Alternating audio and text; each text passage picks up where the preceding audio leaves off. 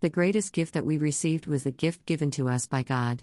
For this is how God loved the world, He gave His one and only Son, so that everyone who believes in Him will not perish but have eternal life.